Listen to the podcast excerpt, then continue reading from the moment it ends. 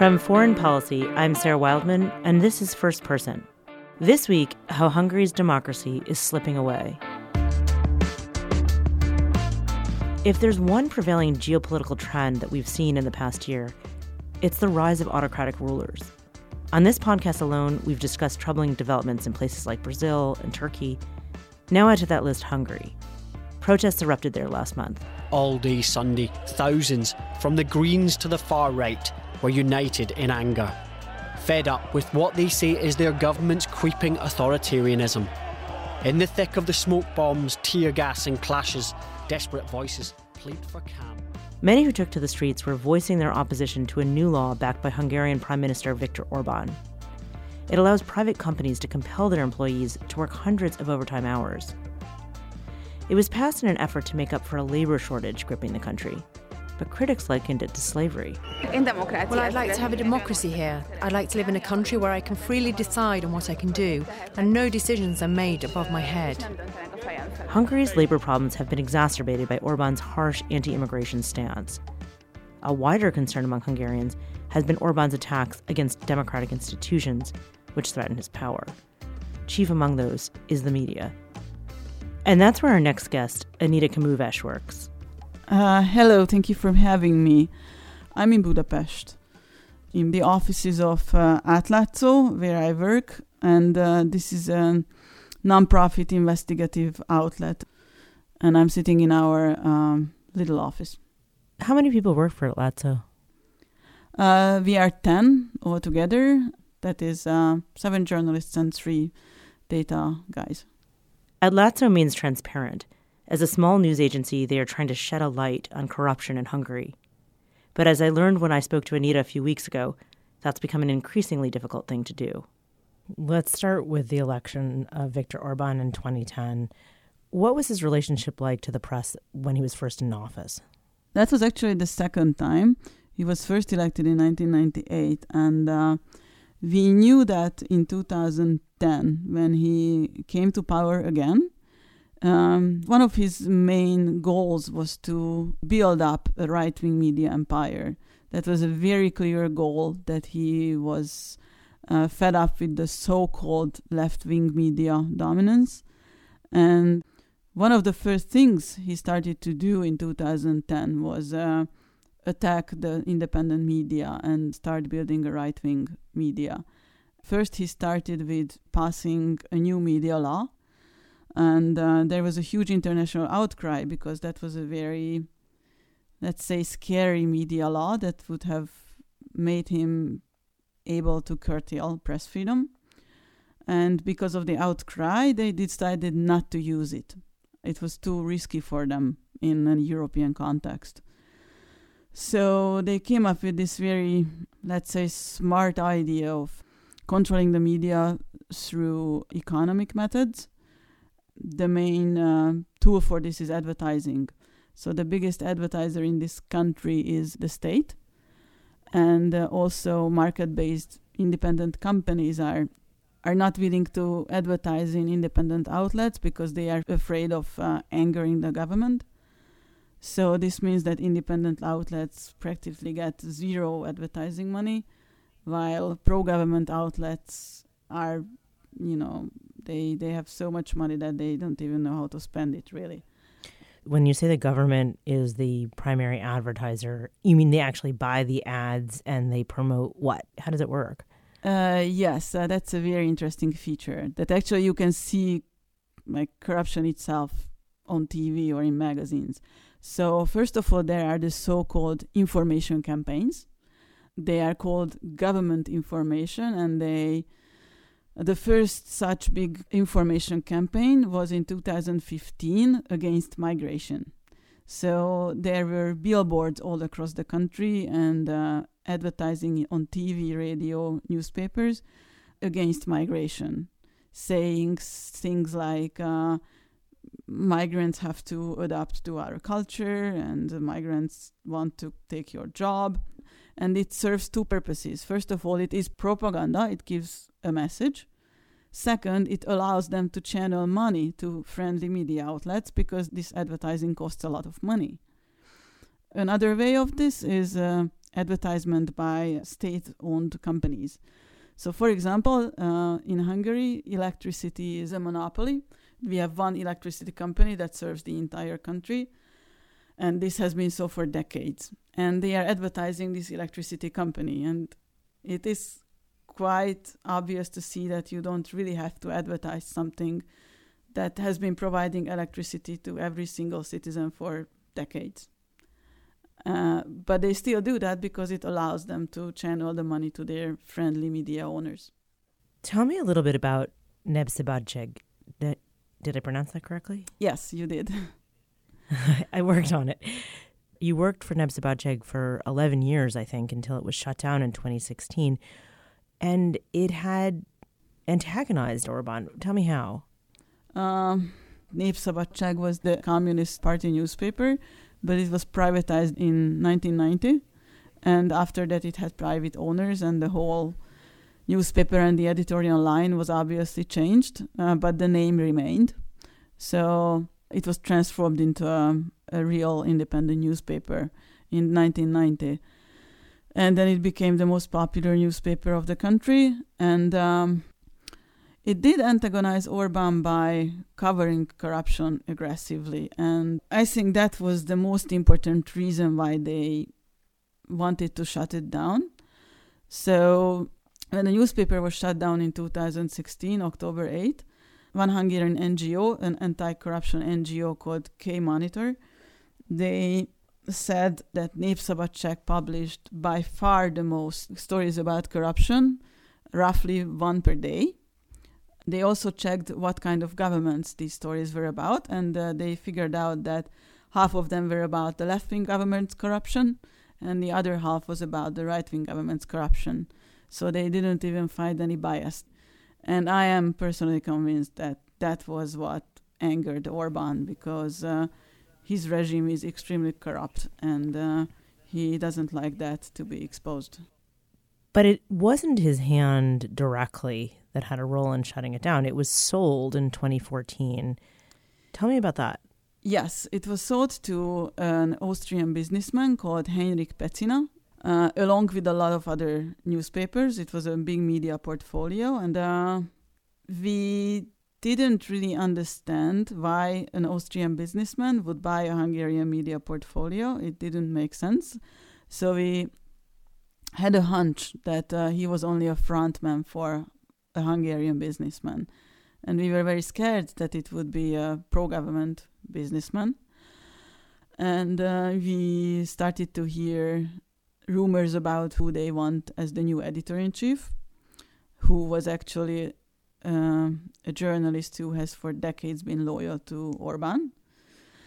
And we were expecting uh, a similar fate to a lot of other newspapers and online magazines in Hungary. That is having a new editor in chief, and then all the news journalists uh, leaving, and uh, then the whole newspaper being turned into propaganda. Before you go into what actually happened, what was your role at the time? What were you covering? Where were you? What, what was happening for you? Mm-hmm. I was uh, at the foreign desk covering U.S. Uh, politics and I was also part of the investigative team just a year before the paper was shut down, sometime in 2015. And then what ends up happening? So there was a little bit of a trick there because in September, just a month before it was closed down, our sources from the government told us that Mr. Orban or whoever made this decision uh, decided that we would be able to continue working for two more years because they don't want any scandal near the elections. So we calmed down a little bit and got down to working, and we published lots of important scoops. The owners also said that we would be moving offices. So the date for the move was set to be October 9, so Friday night we packed up everything into little boxes and put numbers on it so that we would find them on our desks in the new office. And the editor in chief said goodbye Friday night and said, uh, Everybody, please come early on Sunday. We have to get used to the new office, but I will get you pizza and uh, we will have a party. And uh, we left late at night. And I even remember snapping a photo on my phone and posting it on Instagram saying, Goodbye, old office, welcome, new office, something like that. And um, next morning, I woke up to a news flash on my phone from a from a news website saying that my newspaper was shut down. And the pretext for shutting it down was that it was unprofitable which might or might not be true, but it was the most popular newspaper that sold the most copies in the country. And then we we had a crisis meeting. We tried to convince the owners to strike a deal, allow us to work, and then maybe take some salary cuts or you know just try to find a compromise. But it turned out that they really didn't want to find a solution and this was just a pretext. So they just wanted the paper to be gone. Then that night, some people, regular people, we don't even know who, they organized a protest in front of the parliament. So, you know, less than 24 hours after we finished work on the last issue of the paper, we were in the middle of thousands of people protesting for us, and that was a very surreal experience.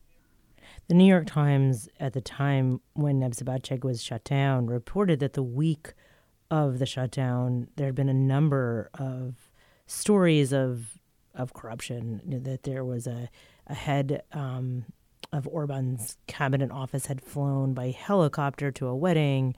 That there were you know sort of lavish expenses being used and, and that that itself might have tweaked the government into at least annoyance um, if not frustration of some kind. Yes you are right. We have the suspicion that it uh, speeded things up. So they would have shut it down anyway. They um, decided to do it uh, much faster and in a much mm, uglier way because it angered them after that, we started to go to businessmen, media owners, um, investors, trying to get some money for a new media outlet, possibly an online magazine. We were writing uh, business plans. In a week, we had a business plan ready for a new website, and we practically went everywhere I personally went to Washington, D.C. because I had connections there and talked to a few people there. Some of my colleagues went to Berlin, others went to Brussels. We went to every single person in Hungary who has money, I think, and uh, nobody gave us any money. It was very obvious that they were so afraid of Orban that they realized that they it would be the stupidest thing to invest in a media outlet that goes against Orban and is founded by the team that was kicked out by him. So after three months, we all realized that we just have to start looking for jobs because we are not going to be able to start something on our own. And I can say our team was still lucky because at the time there were still more jobs in the media and we all found jobs in a few months practically. First, I was working for a weekly news magazine as a foreign editor, but uh, I've been planning to go to investigative journalism for years at the time. And then Átlátszó was uh, advertising a position. They needed somebody with data skills, and they took me. So I have to say I'm I'm very lucky. I can do uh, my a, a, job that I feel is very important, and uh, I can work independently without any advertiser or ownership pressure because we are small, and that uh, guarantees our independence. And at Átlátszó, it's something like ProPublica. Yes, exactly. I think it's much smaller, but it's the same idea. More than half of our funding comes from readers in the form of micro donations and we are very proud of that. Your website, it it has a number for how many media outlets that Orban and his relations control compared to 2015. How many does he control currently, or how many does he have a hand in? Uh, about 500, which is an amazing number for such a small country. And these 500 media outlets, most of them were owned and controlled by uh, businessmen they were all pro government businessmen. We can call them oligarchs, actually. But they had this mask of independence. But in November, 476 of these 500 outlets were consolidated into a, a non profit foundation called Central European Press and Media Foundation.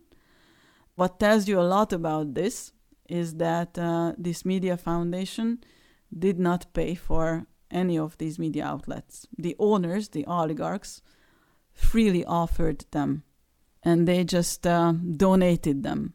So that really tells you that they weren't the real owners of these outlets even before. Because if you're a businessman building up a media empire and spending a lot of money on it, you will never ever donate it freely to a state run foundation. Hungary is one of many countries around the world where illiberal democracy is on the rise, liberal democracy is receding. Do you see parallels between your country's experience and others? Yes, um, illiberalism. That's interesting because uh, ever since Fareed Zakaria used that in his essay, Orban was the first who proudly declared to be illiberal. So I think that's a very strange word to to use here. Uh, I would rather say populism, and we can definitely see the spread of populism right now, from the United States to Poland, uh, Italy, uh, populist parties in other countries where probably they are not in power yet. And um, we have Steve Bannon here in Europe right now organizing all the populists and trying to help them and uh, provide them with help before the European elections. So this is definitely a trend here, and um, it affects uh, my profession. Independent journalists are called fake news media by these populists, and uh, our credibility is undermined. And uh, honestly, my problem is that I don't know where this is leading at the moment, and um, the direction is varying.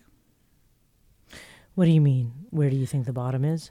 Um, for example, in the in the case of Hungary, I don't know where this is leading. All I can say is that uh, the state capture is uh, more and more complete.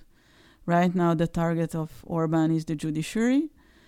Courts are the last bastion of freedom, really, in Hungary, because judges are are independent, and um, the vast majority of them make decisions based on their conscience and professional knowledge. And uh, obviously, Viktor Orban doesn't like anybody who is independent. So he's taking over every remaining part of independent media, judiciary, NGOs. And uh, the bigger his control, the harder it is to get out of it. So the more steps he's taking towards controlling the entire state and the country and everything, the harder it feels to be able to push back against this. And that's what is worrying. Do you feel afraid as an investigative journalist in Hungary? I'm not afraid for my physical safety because for Orban's legitimacy, especially in the European Union, he knows that he cannot attack us physically or threaten us with jail, even though one journalist was threatened with jail recently. Uh, I feel constrained because I feel that it's very hard to do my job properly without uh, being able to to reach out to government sources because they themselves are afraid, so they will not talk. Um, I'm concerned about being delegitimized I do my job as best as I can according to the ethics of my profession. And uh, we are called fake news media, and our credibility is undermined by 500 propaganda outlets uh, at the same time. And that is concerning. And uh, I'm concerned for my colleagues because lots and lots of independent outlets were shut down in the past few years and I see very, very good journalist colleagues losing their jobs and leaving the profession. And I feel it's a vicious cycle because uh, they won't be able to do their jobs, they won't be able to uncover the stories that need to be uncovered. And um, there are fewer and fewer media outlets that can survive in this uh, climate. So journalists are leaving their jobs, or they've lost their jobs, and they don't have anything to take its yes, place. so they, they they lose their jobs, and then they it's very hard to find another because it's a very small media market, and it's getting smaller and smaller, especially the independent part of it.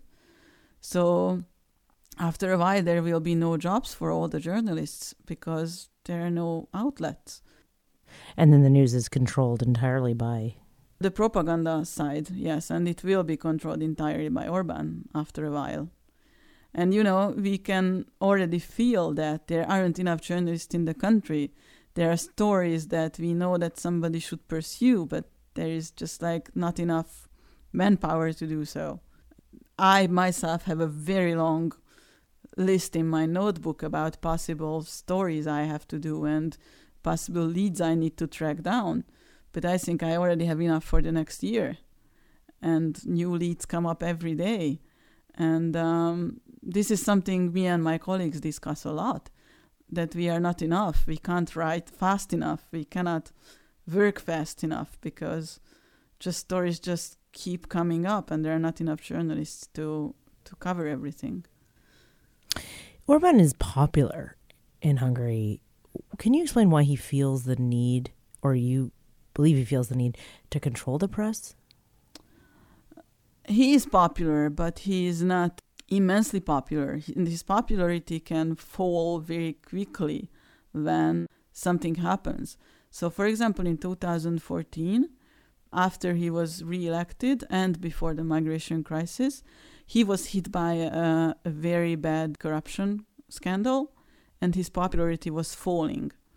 And um, he could only get his popularity back by starting to press the migration issue very hard and by using his propaganda machine to practically scare an entire country.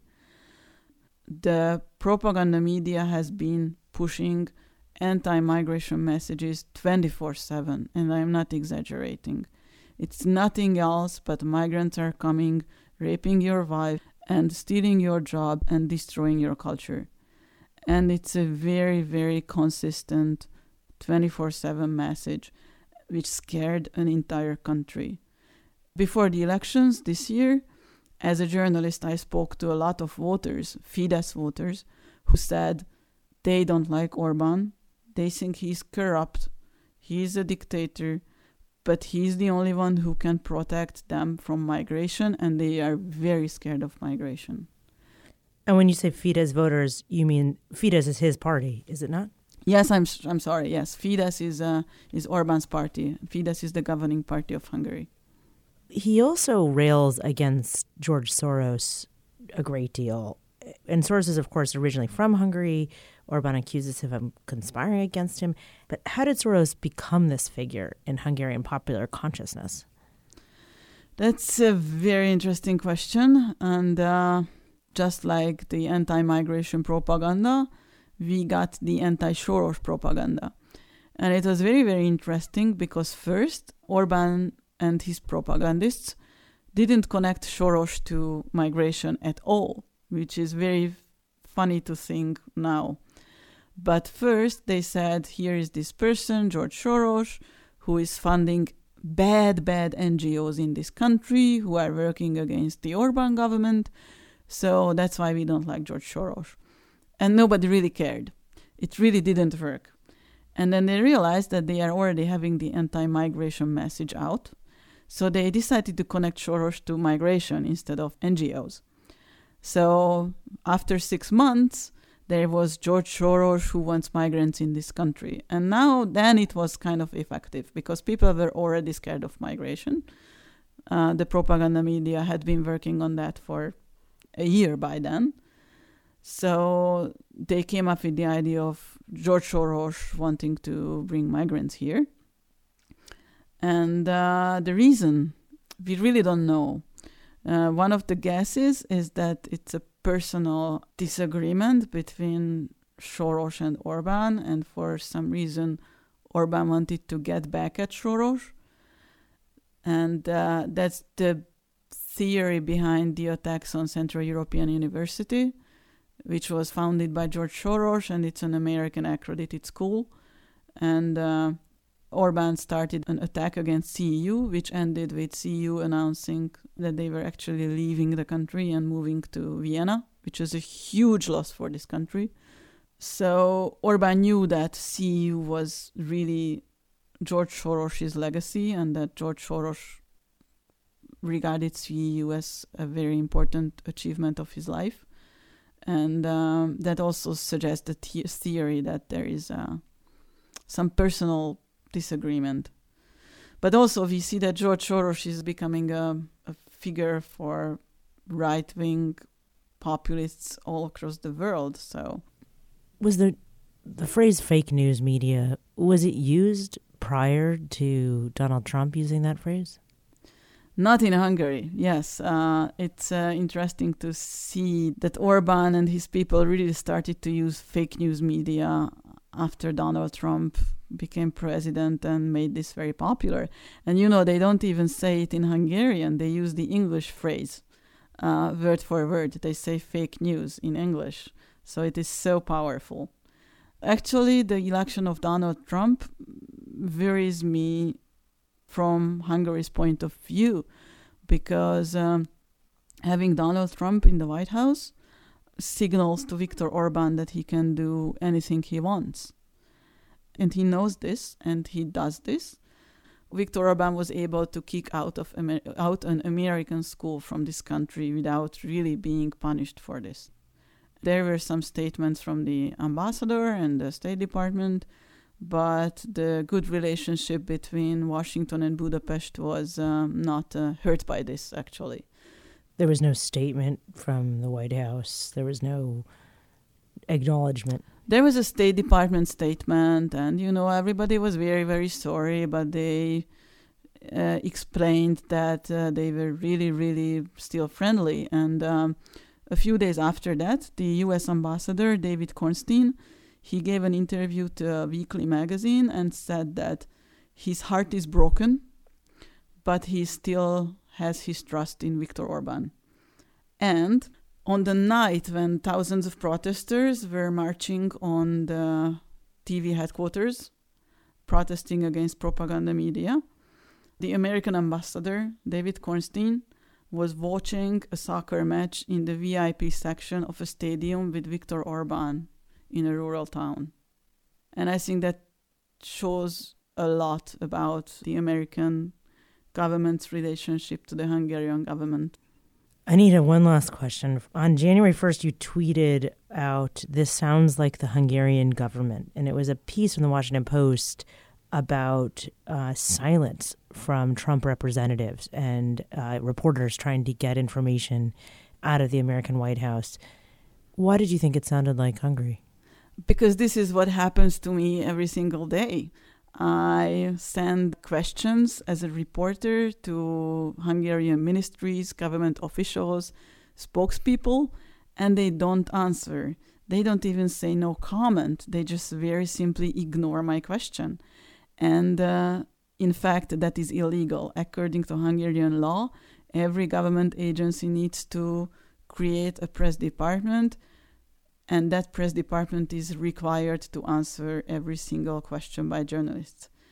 And they are very simply ignoring me. And then i was reading that story about the white house.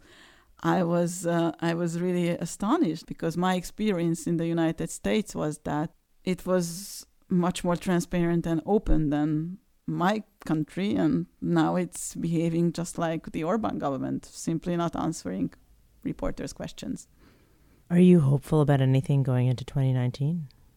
I am hopeful because um, the protests that started right before Christmas showed a new kind of enthusiasm and determination, both from people and opposition politicians. Because uh, one of the main um, mm, problems here was that the opposition was really either afraid or unable to act. And now they realize that they have to try a different kind of politics and that they have to work together and they are doing so and they are also pushing women into the front lines this is a very, very macho country and a very, very macho government. And um, they themselves are astonished by women stepping up against uh, them. And that makes me hopeful, actually.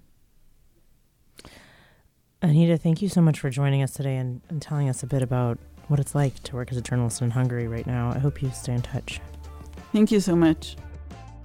That's Anita Komuves, an investigative journalist at Átlátszó. First Person is produced by Dan Ephron and edited by Rob Sachs. I'm Sarah Wildman, and I'm your host.